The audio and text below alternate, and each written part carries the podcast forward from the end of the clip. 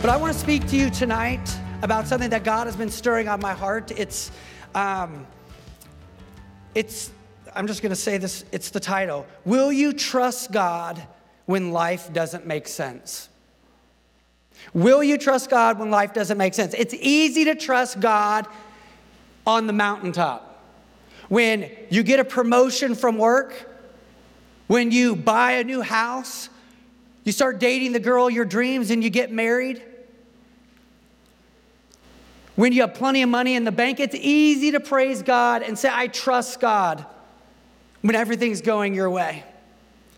But it's very different to trust God when you're in a storm in life and everything around you seems like it's turned upside down and you don't know which way is up. You can't hear from God, it seems like, and God seems very distant and nothing seems to make sense. It's in those moments of great adversity that the true test of our foundation is laid bare. And what is your foundation made of? What is the quality of your foundation under extreme pressure and difficulty, the storms of life.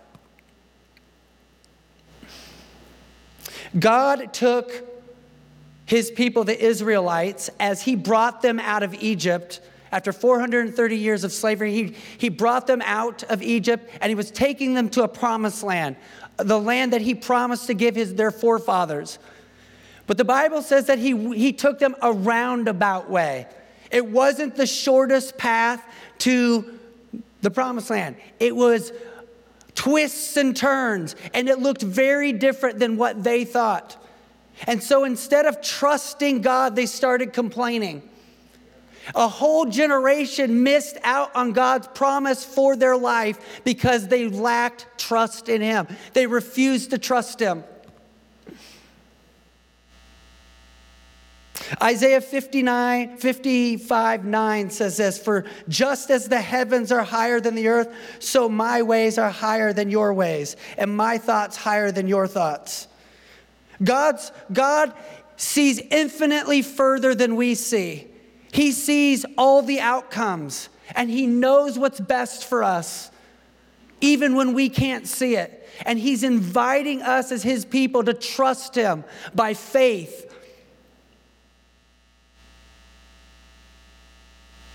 So I have a question for you. Will you trust God when life doesn't make sense?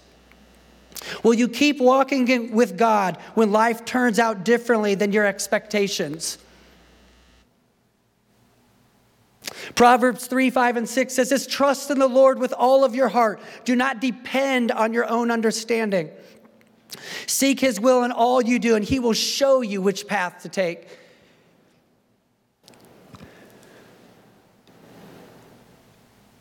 If we're going to walk with God successfully, sometimes I'm not saying we don't listen to wisdom, but sometimes we have to turn off our carnal brain because it can lead us astray.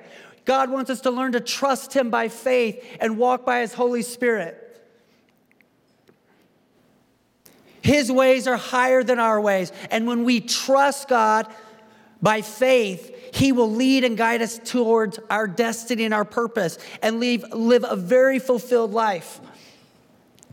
The most incredible life you could ever live is a life walking with God in communion with Him and fulfilling the purpose He has, the assignment He has for you on this earth. Amen. Between your calling and the appointing of your calling are silent years. God might anoint you and equip you to do something great. Anoint you, He's empowered you to do it. But the actual stepping into that calling, many times there's a lot of years in between that. They're processing years. There's twists and turns, moments you have to trust God by faith, not by sight, to see the dream God put in you come to pass.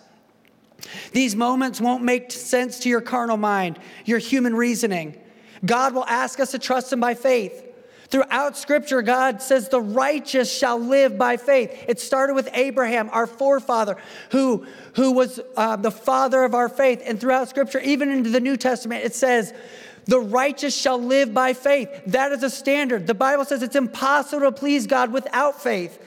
And so, if you have everything just go your way whenever you want, and there's never difficulty or twists and turns, does that take much faith? God sees further and he knows what it co- what it will take for us to develop as his children and to the full purpose he has for us. And many times the road and that path we don't sign up for. Moses could sense God, God's calling on his life.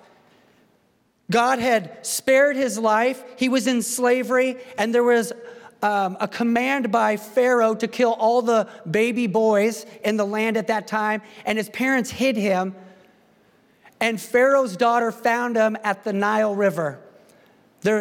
Moses' mother put him in a little basket and put it out into the river and the reeds. And Moses's, not Moses, Pharaoh's daughter found it, and he was adopted by Pharaoh's daughter, and he grew up in luxury. He grew up in the best of the best in Egypt.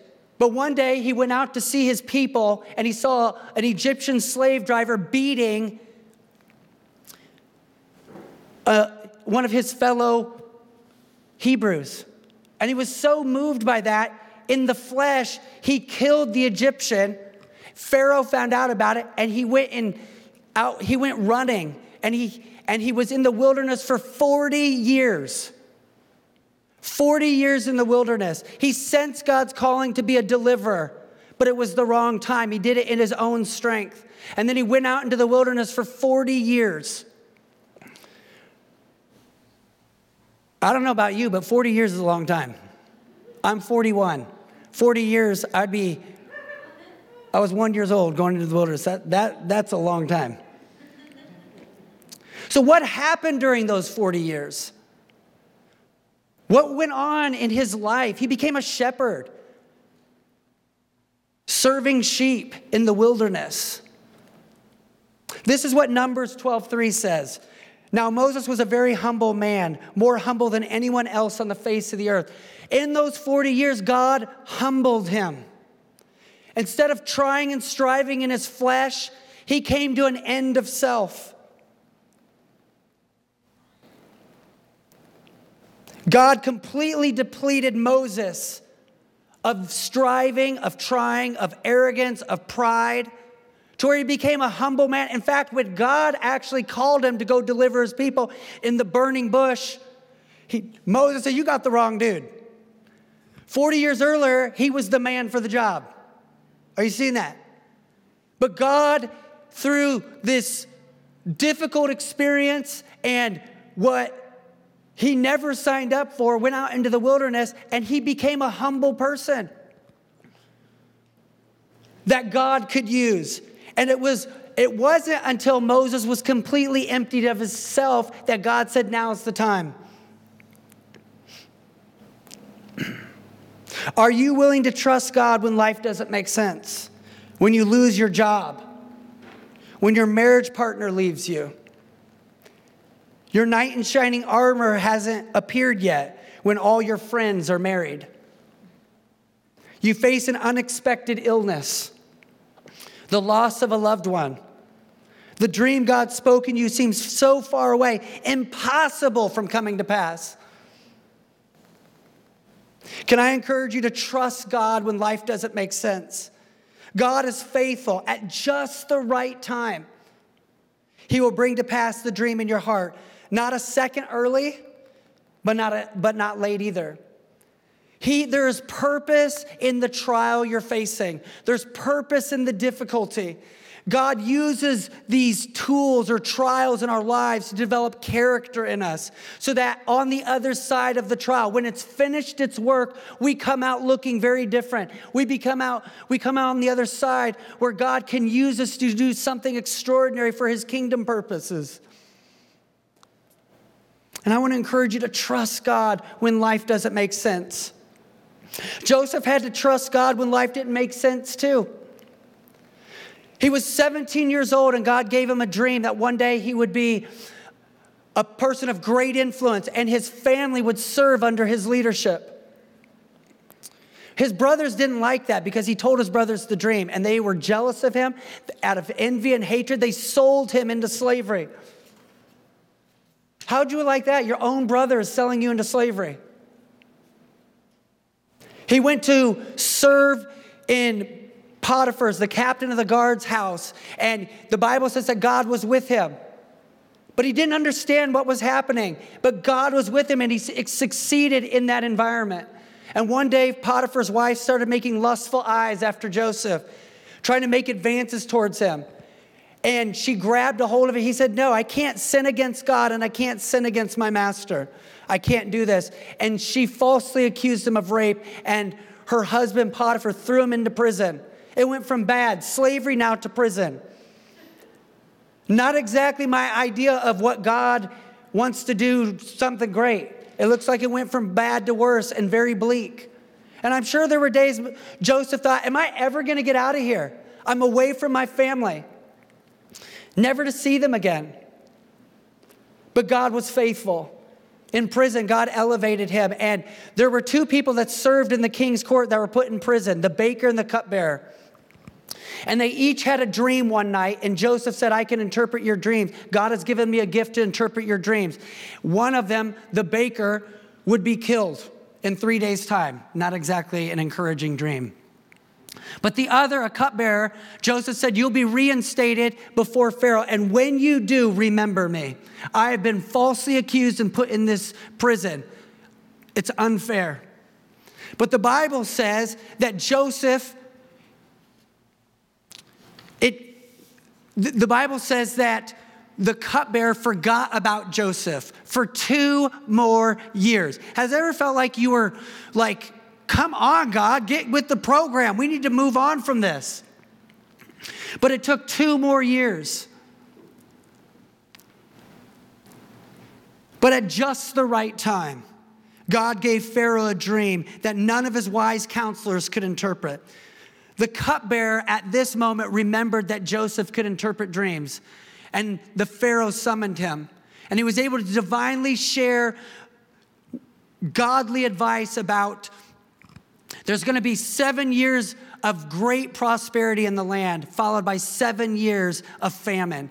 And what you need to do is you need to save grain and resources so that during the seven years of famine, we will save Egypt. And Pharaoh said, There's not a wise person like this. I'm going to I'm to pull you out of prison, and you're going to be the second most powerful person in all of Egypt. You're going to be the prime minister. And only in terms of the crown will anyone be more, will I be more powerful than you. God put him in a great position of power at the right time. Think about this Joseph was 17 years old when he was sold into slavery. He spent 13 years in slavery and in prison. Then seven years as prime minister of Egypt, where the land prospered. Then, two years into the famine, Joseph's brothers finally visited Egypt to get food because their family ran out of food. God was bringing this full circle behind the scenes, working to bring to pass the dream that God gave Joseph, that his family would serve under his leadership. This is what happens next. Genesis 45, 3 through 8 says this. Joseph finally meets his brothers, and this is what he says I am Joseph, he said to his brothers. Is my father still alive? But his brothers were speechless. They were stunned to realize that Joseph was standing there in front of them. Please come closer, he said to them. See them. So they came closer, and he said again, I am Joseph, your brother, whom you sold into slavery in Egypt. But I don't understand, but don't be upset and don't be angry with yourselves for selling me into this place. It was God who sent me here ahead of you to preserve your lives. This famine that has been that has ravaged the land for 2 years will last 5 more years and there will be neither plowing nor harvesting. God has sent me ahead of you to keep you and your families alive and to preserve many survivors. So it was God who sent me here, not you. And he is the one who has made me an advisor to Pharaoh, the manager of his entire palace and the governor of all of Egypt. Joseph preserved his the lives of his family and all the land of Egypt. He could have remained bitter, angry, and upset. But instead, he showed mercy and kindness to his brothers. Think of all the time he spent away from his family 22 years of lost time. And when he finally gets before them, instead of showing them anger and bitterness, he showed them mercy. He looked through a different lens. He looked through a lens of compassion. He carried God's heart for people and his own family. The lineage of God's people came through Joseph's family. So, so get this. He extended mercy to his family, and God saves all of Egypt and, his, and Joseph's family. And that's the lineage of King David's line through the family of, of Joseph, Joseph's family and his brothers. And then the Christ, the Messiah, the Son of God, we're part of his eternal family. He came through the lineage of Joseph's family, and God saved that family line lineage because of Joseph. He looked through a different perspective. You see, the trials in our lives, God refines us. He puts us under pressure and removes the difficult, the, the anger, the unforgiveness, the bitterness that's inside of us so that we can accomplish His kingdom purposes. There's purpose in the trial and the difficulties many times that we face. And if we'll ask God for his help and learn to trust him when life doesn't make sense, he will show us incredible truths that will arm us for the days ahead to fulfill our mission and purpose in this life. Between the anointing and the appointing are the silence, the silent years or the and trials and a breaking of self-reliance. God used those difficult times in Joseph's life to, to develop him as a person that God could greatly use to influence the world for his kingdom's sake. I believe I'm looking tonight at a bunch of Josephs who may have faced very difficult things, or maybe right now you're facing extreme difficulty and you don't know which way is up. But I believe God wants you to trust Him that He is at work even when you can't see it. And He sees the end, but He wants you to trust Him for the next step, and then the next step, and then the next step. And at just the right time, you'll look back at your life and you'll say, Oh, that's why I went through that. That's why I went through that challenge. You see, I had a dream, God put a dream in me 21 years ago to help set people free spiritually to help people encounter God, to know God, to experience His amazing grace and His love and His mercy, to help people understand that God has a great plan for their life. I thought I was so ready for the ministry. In fact, I thought God was lucky to have me on His team. I don't know if you've ever felt that way, but that's P R I D E, pride. I was ready. I was ready to go take on the world for Jesus. But God had a different plan. He had a roundabout way of taking me through life's difficulties to transform my life. And one of those experiences when I was in college, God had stirred in my heart that He had a calling on my life, but I had a lot of wrong mindsets, a lot of pride and arrogance and hurt hurtful things that I had experienced that came up in negative ways in my personality, in my life, in the struggles I was facing. And God was wanting to remove those. you see, I had been, I was sexually abused at 16 years old. And that was a very painful experience in my life, and I was a damaged person. In college, God had put this calling in my life, but I had all this brokenness that I had, I really didn't even know it was all there. And one day, I started having all these homosexual feelings come out of me. And it was so confusing, and I ended up giving into that. And I was so broken by what I had faced. I didn't know which way was up. This storm was so confusing and so scary. I didn't know who I could talk to. I didn't know what I, which way was up. I was scared out of my mind. And I just was crying out, God, speak to me, do something. What is going on? And I had all this heaps of condemnation and guilt from what I had gone through. And in that moment, I felt my calling was over. That this strong, brilliant, powerful Corey, my journey was over with God because I had made the most horrible mistake of my life and I was labeled. And I didn't know what to do or where to turn. And one day I was reading through a scripture in Matthew 5 3. It says this God blesses those who are poor and realize their need for Him, for the kingdom of heaven is theirs. And it was like God showed me this scripture. I never understood the scripture, but when you recognize you're spiritually bankrupt and there's nothing in and of yourself that deserves God and heaven, but your complete hope is in God through Jesus Christ, you are blessed. You're spiritually bankrupt, nothing left to offer God. You are empty. You are extremely blessed. And I remember thinking, God, take this away from me. What are you doing? And I'll never forget, he said this this is good for you. And I was like, how on earth is this good for me? This is the most horrible thing ever. And I will never talk about this, God. Never. He said, mm hmm, we'll see about that. Because you see, Corey, it has been all about you. And I'm removing the all about you from your life so that it's no longer about you, but my kingdom purposes.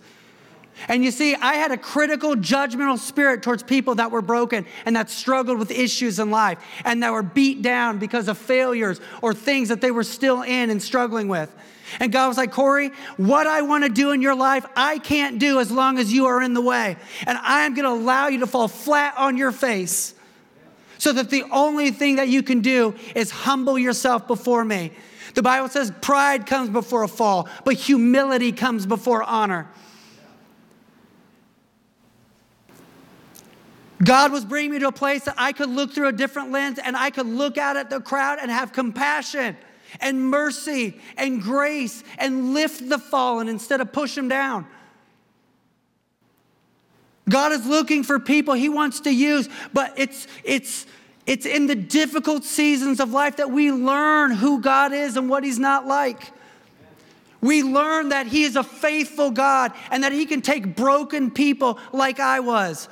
I was so broken, I felt like Humpty Dumpty that could not put himself back together again.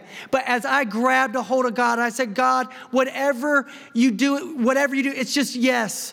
Take this broken vessel turn me around, heal me so that I can be a person that, that knows you and that, that loves you and just wants to follow you. And it's amazing the transformation that began to take place in my life as I just grabbed a hold of God with all that I was. God wasn't done with me.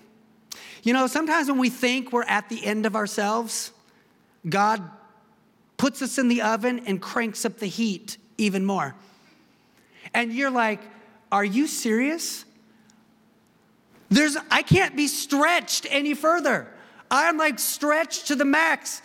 But God, the great physician of our lives, knows exactly how much we can take and can. And many times we squeal way before it's time to squeal because we just don't like discomfort.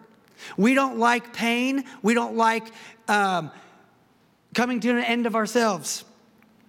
And I went, I graduated from college and moved to Atlanta, Georgia.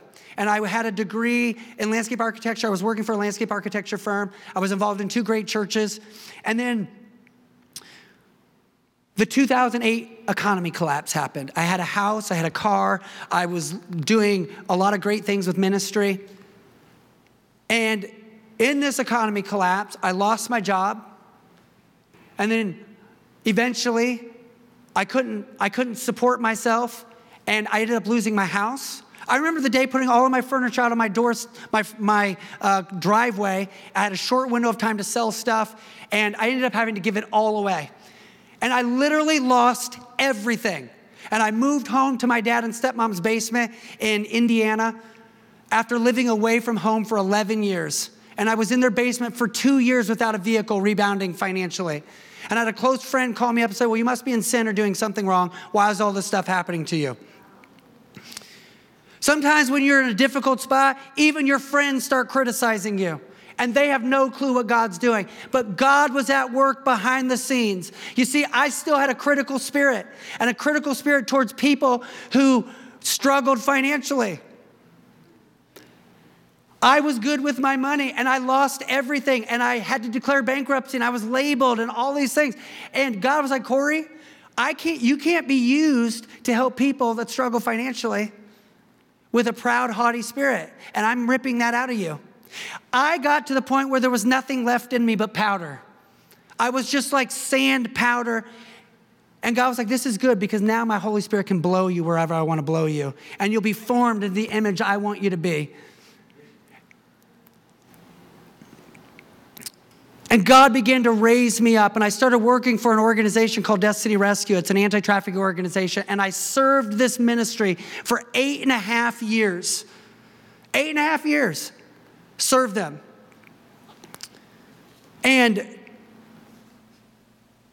all of that while I went through a lot of very difficult things in this ministry, being stretched, dying to self. and God when the time was right, took me out of those fires, and I became a completely different person. I became a person that God could use because it was no longer about me. You see, Shadrach, Meshach, and Abednego were three teenage boys that were taken from the land of uh, the promised land, Israel, they were taken into exile by King Nebuchadnezzar. And one day, King Nebuchadnezzar built this golden statue and said, I want all my people to bow before it. And these three teenage boys said, We're not going to bow to that. We're, we serve the living God. So he was so upset, the king was so upset that he threw the teenage boys into the fiery furnace. He threw them into the fiery furnace, and he was amazed that they didn't burn up. He looked in there, and the only, they, they bound them all with ropes, all three teenage boys. And this is what's so powerful is that these teenage boys, the ropes burned off of them, and they were freely moving about in the fire, unburned. And there was a fourth in it that looked like the Son of God. God was with the teenage boys in the fire. He didn't keep them or prevent them from the fire, but he was in the fire with them. And the only thing that burned up was the things that bound them. The fiery trial that you're in right now, what is God using it for to burn up in your life? Anger, resentment, pride, lust, selfishness, things that will keep you from God's very best in your life. You see, without trials, fiery trials, things that don't make sense, we don't lean into God and look to Him with all of our heart. It's easy to turn away. And God uses these things to purify us, to help us care, take on His nature. And when we come through it, we're, we're people that He can use for His eternal glory, and we can make an eternal impact wherever God sends us. And I believe that's what he's doing with people here tonight. That some of you are in the trial of your life. You don't even know which way's up, but somehow, someway, you came tonight. And God is stirring in your heart. There's something stirring that says, I need to trust God. That's the Holy Spirit working in your heart. Open the door of your heart to Him. He wants to speak to you, He wants you to trust Him because He's worth trusting.